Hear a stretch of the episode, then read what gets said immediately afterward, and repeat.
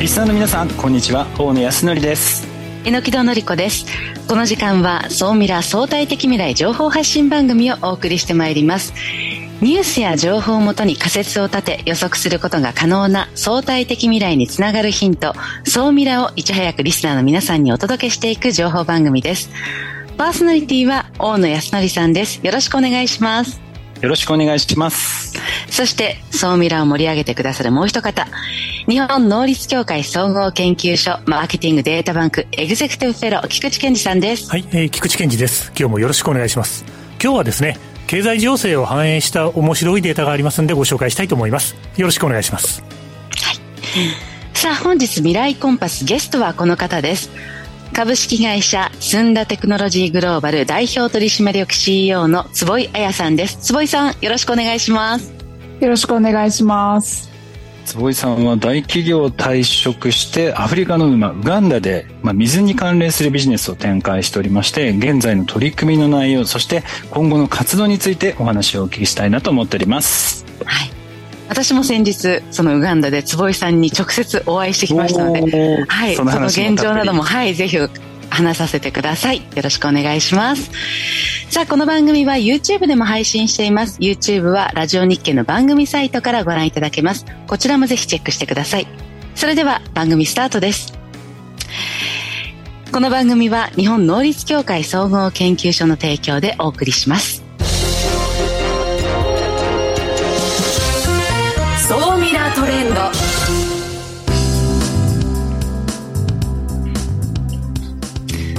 さあ、総ミラトレンド。このコーナーはビジネスの最新ニュースを大野さんがピックアップ、そして解説していくコーナーです。今週は？はい、今週はですね、携帯電話市場についてお話をしていきたいなというふうに思っております。まずですね、榎戸さんって携帯電話って何台持ってます？1台だけです。1台。菊池さんは何台持ってますか？はい、車用のものがあるので2台持ちです。2台持ち。はい、坪井さんは何台持ってます？2台持ってます。2台持ち。そうなんですよ。実は結構携帯電話、会社のものもあるんですけれども、2台持つという人たちが意外に多いんですよね。で、それに合わせて出荷台数っていうのがどんどん伸びてきたんですけれども、国内の携帯電話の出荷台数2022年のデータというのが発表されまして、携帯電話の出荷台数が、約1年で3193万台ということで、約 12.8% 今減少してきていると。これは2000年度以降の過去2番目の低さというような形になってきていると。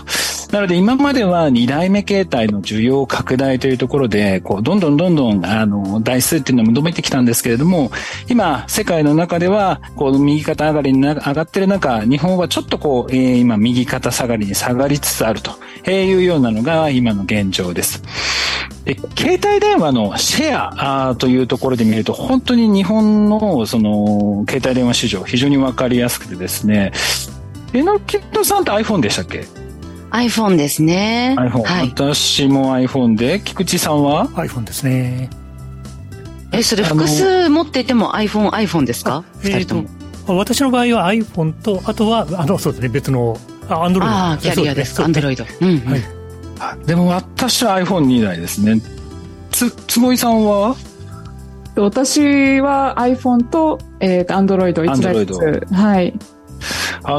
本は本当に他の国とちょっと違ってですね、大きな特徴にあるのがですね、Apple、iPhone のシェアが非常に高いですね。全体の中で 62% というような形で、突出して、利用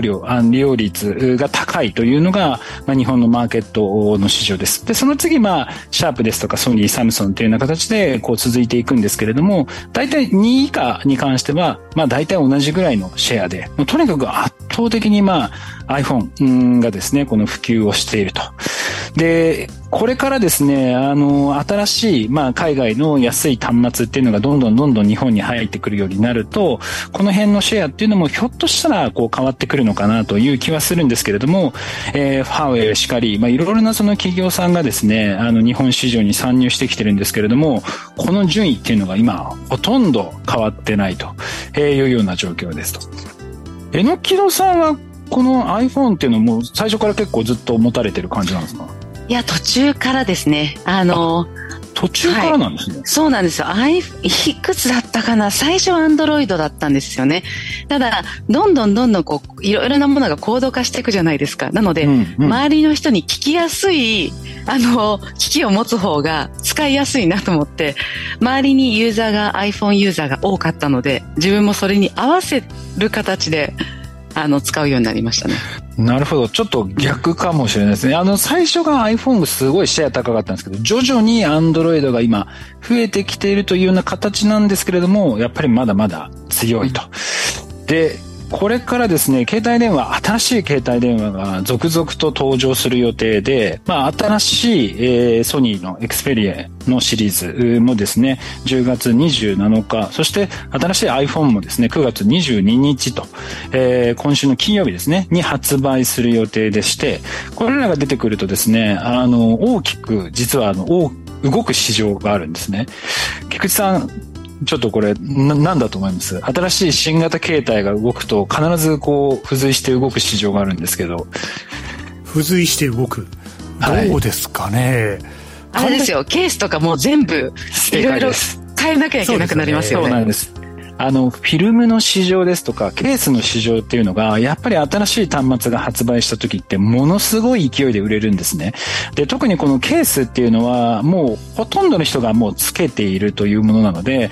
携帯の台数と同じぐらいやっぱりこう台数っていうのが出ていく。で、さらに、1個の携帯で複数のやっぱりこう周辺機器っていうのを持つ人っていうのが非常に多いので、今後こういった周辺機器市場っていうのもさらに伸びていきますし、あと新しい機能に連携するような機器っていうのもどんどん出てきますので、新しい携帯電話が出た時、この周辺機器市場がどう動いていくのか、このあたりも要注目していただければなと思います。はい、ここまでは総ミラートレンドでした。一旦 CM です。相対的未来情報発信、総ミラ。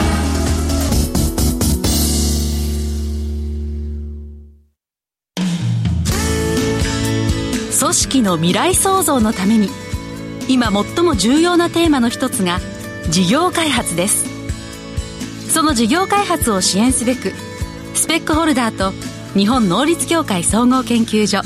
あつらいの3社が新サービスをスタートしました。まずは総ミラウェブサイトから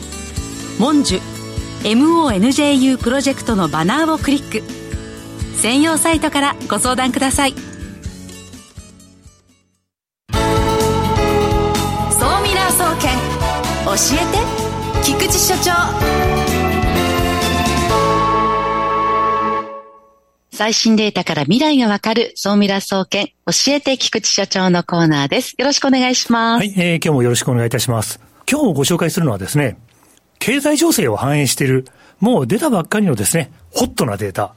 今あれですかね、ホットなデータみたいな言い方ってあんまりしないんですかね。はい。します。しますよね。はい。ということで、ホットなデータをご紹介したいというふうに思います。で、今回のデータはですね、コロナ前に戻ってきましたね。三大都市圏、あと、注目されている地域でぐーんと上がってきていて、場所によっては 30% 以上も上昇する。そんな結果になった。果たしてこのデータは何でしょうという話なんですけども、なかなかそこだけで読み取るのは難しいというふうに思いますので、もう答えをいろいろ話していこうというふうに思います。このデータというのはですね、ちょうど昨日ですね、2023年9月の20日に発表になったばかりの地価調査。地価の要するに適正な地価、この場所はこれぐらいの金額で取引されるべきだというようなことをですね、都道府県知事の皆さんが中心となってですね、もちろん知事が自ら調べているわけではないんですが、知事のお名前で各地域の、私のエリアのこの地域はいくらぐらいの値段なんですというようなデータを発表しているというものになります。それでコロナ禍でこの地価というのもどんどん下がっていくと。で、この地価って考え方としてですね、やはり商業地と住宅地ということで、用途によってですね、その考え方が変わってくるんですけども、やはり世の中のいろんな情勢と同じように、景気の回復とともに、どんどん地価が元に戻ってきているというような流れですね。当然、例えばコロナの影響で東京から離れてしまった方が東京に回帰すると、東京の地価は上がりやすくなりますし、何かその地域においてエポックメイキング的な出来事があると、やっぱり地価は上がる傾向になると。いうところでいくと、三大都市圏、ですね、東京、大阪、名古屋ももちろんそうなんですけども、地方、地域においても今いい感じでですね、地価が上がってきている地域があると。今この時代間の中で地価が上がっているのは果たしてどの地域なのかというのをですね、YouTube をご覧の皆様にはですね、実際データをご覧に入れてるんですけども、この地価調査の概要というのは国土交通省からデータが出てるので、これは見ておいた方がいいです。世の中の変化、経済情勢の変化、いろいろ絡み合ってこういうふうに変わっていくんだなということをですね、リスナーの皆さんにいろいろ気づいていただけると思います。ということでですね、特に2023年最新のデータ、7月1日現在の数字なんですけども、地価がドーンと上がったのはどこかというと、ちょっと字が小さくて見づらいかなというふうに思います。皆さんぜひご自身でウェブサイトでですね、この地価調査というデータチェックいただきたいんですけど、住宅はナンバーワンは北海道の千歳、はい、地価の変動率 30% アップです。さあ、千歳で何があるんでしょうか。そして商業地ですね。あ、ごめんなさい、今おしゃれで書きましたね。商業地で見ていってもやっぱり千歳とか熊本の菊池郡とかですね。はい。そのあたりの地価の上昇が地方としてすごく目立っている。さあ、この2つの地域にある共通する一つのポイントがありますね。リスナーの皆さん、何だと思いますか。千歳は空港がありますけど、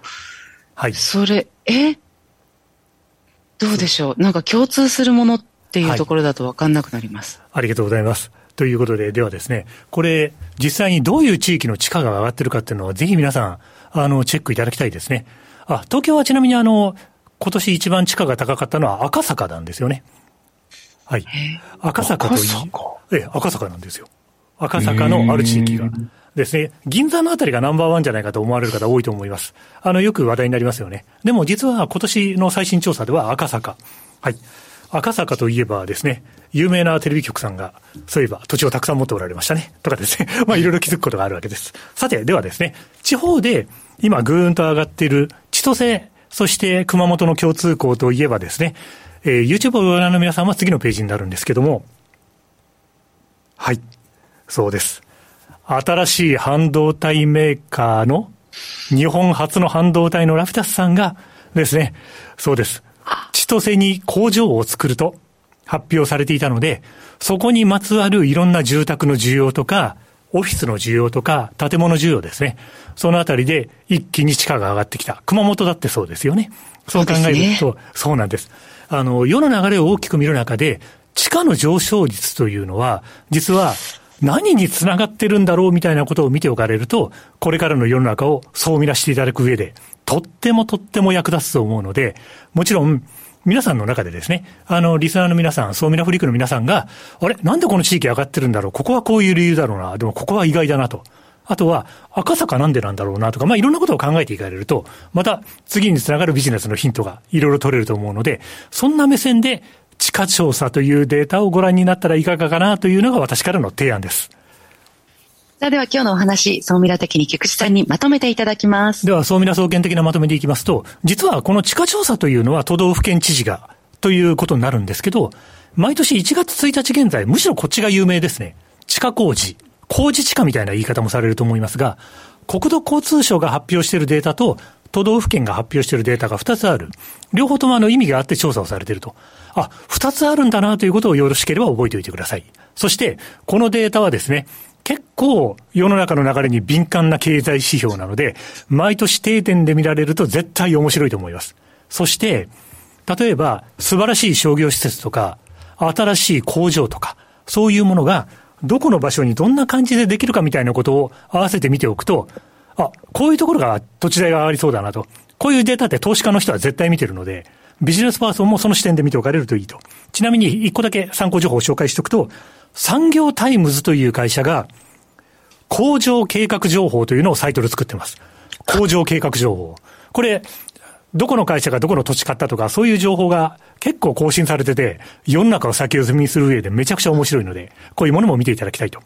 そして、いずれ紹介しますけど、今日最後にですね、実は、世界はどうなんでしょうと。今日ですね、皆さんが各拠点からご参加ですけど、世界は OECD が世界の住宅価格上昇率というデータを毎年発表しています。そんなデータもあるので、ぜひ、この総ミラ総研でもまた取り上げたいと思います。今日は以上となります。ここまでは総ミラ総研教えて菊池所長のコーナーでした。未来コンパス。さあ、未来コンパスです。このコーナーは未来への羅針盤コンパスを手にすべく、魅力あるゲストをお招きした最先端のトークをお聞きしていくコーナーです。それでは本日のゲストを改めてご紹介いたします。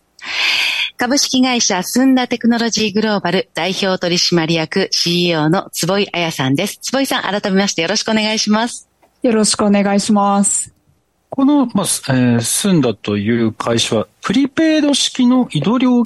金回収システムというのを今サービスとして提供されていると。はい。これ具体的にはどういった今サービスを提供されているんでしょうか。ですね、アフリカの農村部では、我々が普段使っている水道ではなくて、地下水をマニュアルで手でパンピングして汲み上げるハンドポンプの移動がかなり普及してまして、そこに、設置するガジェット、ハードウェアを、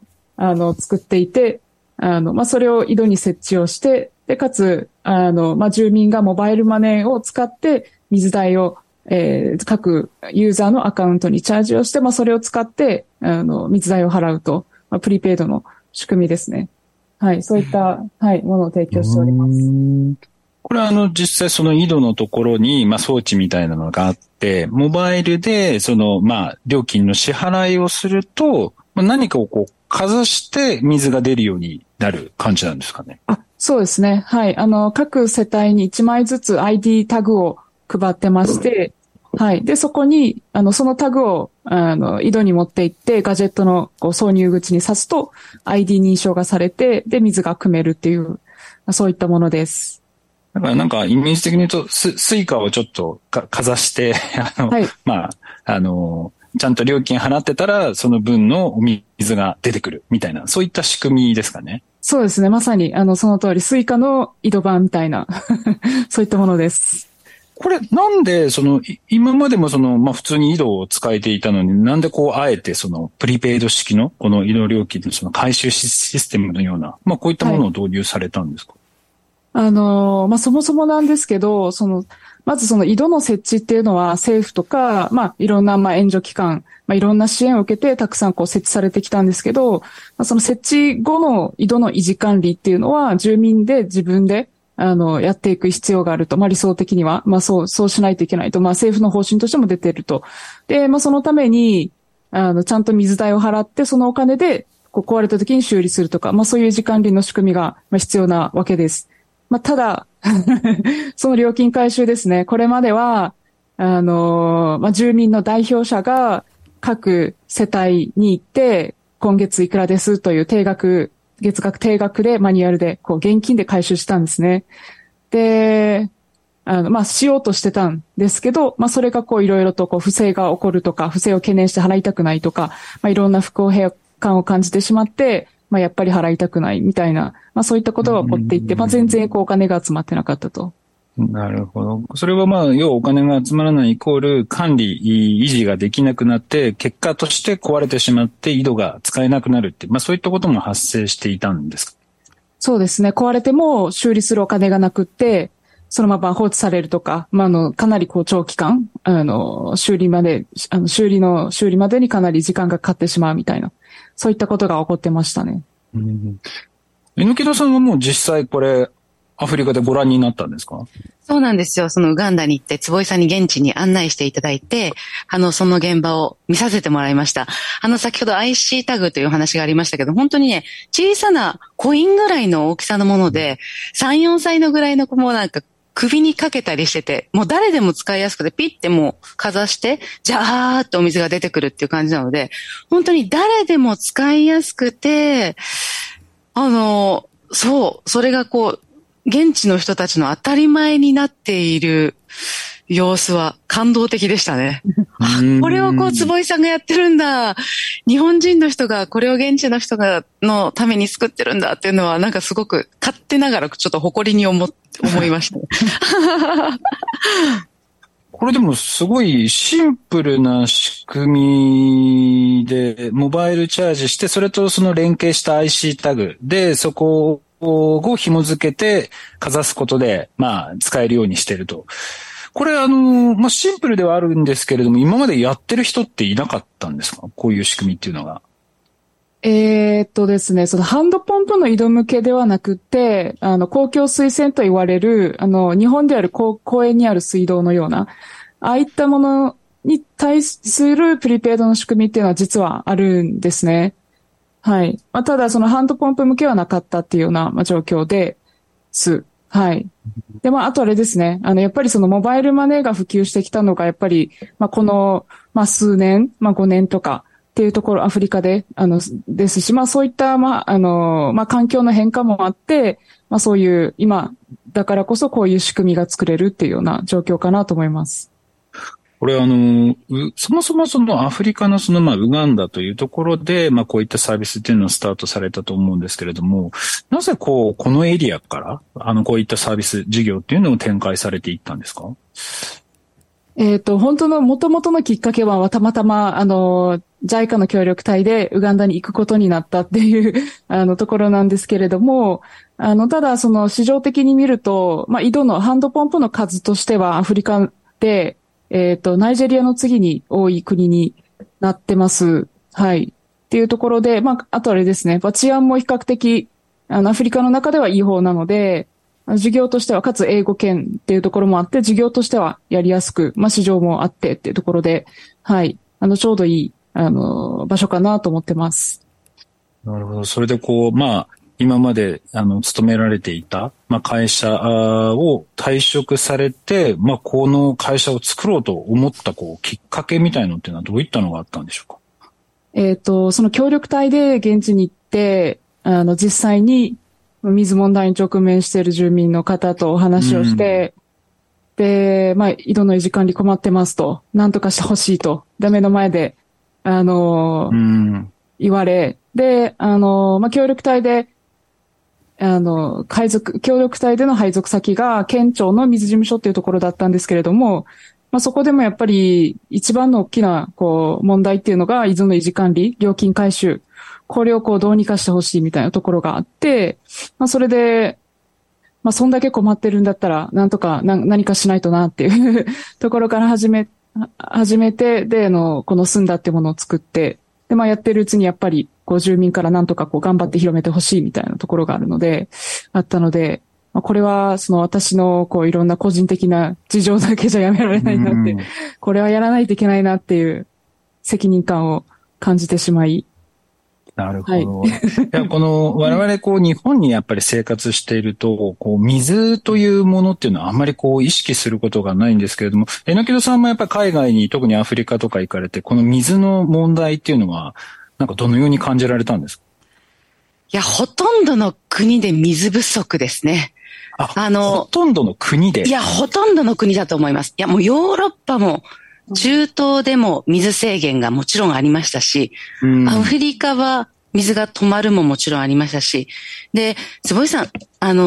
ガンダの水道料金って、結構高いっていうのを現地で聞いたんですよね。で、スンダが提供している井戸水からの水は、安いんだけれども、水道料金、常にインフラとして整っているのがもう、水道料金が高すぎて払えないので、やっぱり井戸水が、もう皆さんにとってのライフラインっていうことで、あっ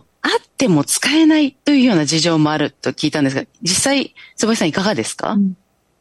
そうですね。田舎の方だと、政府が定める水道料金があるんですけど、まあ、さらに、なんですかね、そこに、その水道を引いてる個人の方がいるんですけど、その個人の方がさらに水をいろんな方に販売してたりするんですね。なので、そこにさらに金額が乗っかっちゃったりして、まあ、さらに高くなるっていうような、まあ、そういったことは実際起こってますし、はい。水道があるのに出ない期間が結構あったりとか。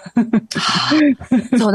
なので、大野さん、面白いことにって、これ面白いって言っちゃいけないのかもしれないですけど、水道をやっぱり、自由に使えないので、子供がいたずらしないように水道の蛇口に鍵をかけてるご家庭もありました。安易に回せないように。まあ、それぐらい本当に水というものは貴重なものということなんですね。いや、でも実際このプリペイド式の、まあ、回収システムというのができ、まあ、設置場所というのももう毎年増えていると。2021年、まあ、20代だったところが、まあ、2022年、まあ、150基ということで、まあ、約7倍近くにも数が増えているということなんですけれども、今後この台数というのは増やしていく目標にあるんでしょうか？はい、もちろんです。はい。このスンダの拡大を通して、水問題、アフリカの水問題解決していきたいと思っているので、で、そうですね、アフリカ全体だと70万基ハンドポンプがあるというふうに言われており、まあ、それの半分ぐらいリーチするとしても、まあ、35万基みたいなところなので、今、150基。まだまだ先は長いなと思いながら、これをいかにスピードを早めて、いけるかっていうのが非常に重要だなと思ってます。なるほど。そのアフリカの全土の、まあ、半分、まあ、35万基をこう目指していくっていうところで、今その課題になっているところっていうのは、その量産の部分が今課題になっているというような感じなんでしょうか？そうですね。はい。今、150基の実証トライアルが、ある程度完了したっていうところで、まあ、このアイディアで、ちゃんと住民からも受け入れられるし、これで問題解決できるんじゃないかっていうところが、まあ、確認できたっていうところで、今後拡大していきたいと。そのための準備を、今、しております。なるほどね。いや、でもね、先ほどからちょっとお話をお聞きしてると、やっぱり水というものは本当に世界にとってはまあ非常に重要。特にそのアフリカに関してはその管理というところがやっぱりきちんとできていなかった。で、そういったところがこういうプリペイド式のものを使うことで管理し、きちんとそれがまあ維持して使い続けられる。まあ、そういったものをこうアフリカ全土で展開されていく。いや、本当に今後の坪井さんのご活躍、非常にこう楽しみにしております。で、ちょっとですね、お時間もちょっと来てしまいましたので、本当に私が気になっているのは、それだけのこう大企業を辞めてですね、やっぱりこういったベンチャーを立ち上げられていく、しかもウガンダでやっていくというのは相当な決心が必要だったかなと思いますので、どうしてそれをこうやっていったのか、その時のちょっと苦労も含めてですね、お話をたっぷりお聞きしたいなと思っております。本日のゲストは株式会社スンダテクノロジーグローバル代表取締役 CEO の坪井彩さんにお越しいただきました。ありがとうございました。ありがとうございました。ここまでは未来コンパスのコーナーでした。はい、榎戸さんは今はどちらにいらっしゃる？メキシコカンクンです。で、大野さんは？私は今シンガポールにおります。ということで、坪井さんもねズームでご参加で。で、菊池さんはスタジオからで、今日はまた4カ所からはいお送り。多分ねラジオでこんなことやってるところはあまりないので。いやでも本当に先ほどね通信の話もしましたけれども、先ほどね坪井さんのサービスもそうですし、この今我々がこういうのができてるのも通信サービスの世界中にね普及したおかげなので、これからもっとね新しい取り組みっていうのがいろんなビジネスも成長していくんじゃないかなと改めて思いました。榎戸さん、菊池さん、今週もありがとうございました。ありがとうございました。ありがとうございます。この番組は日本能力協会総合研究所の提供でお送りしました。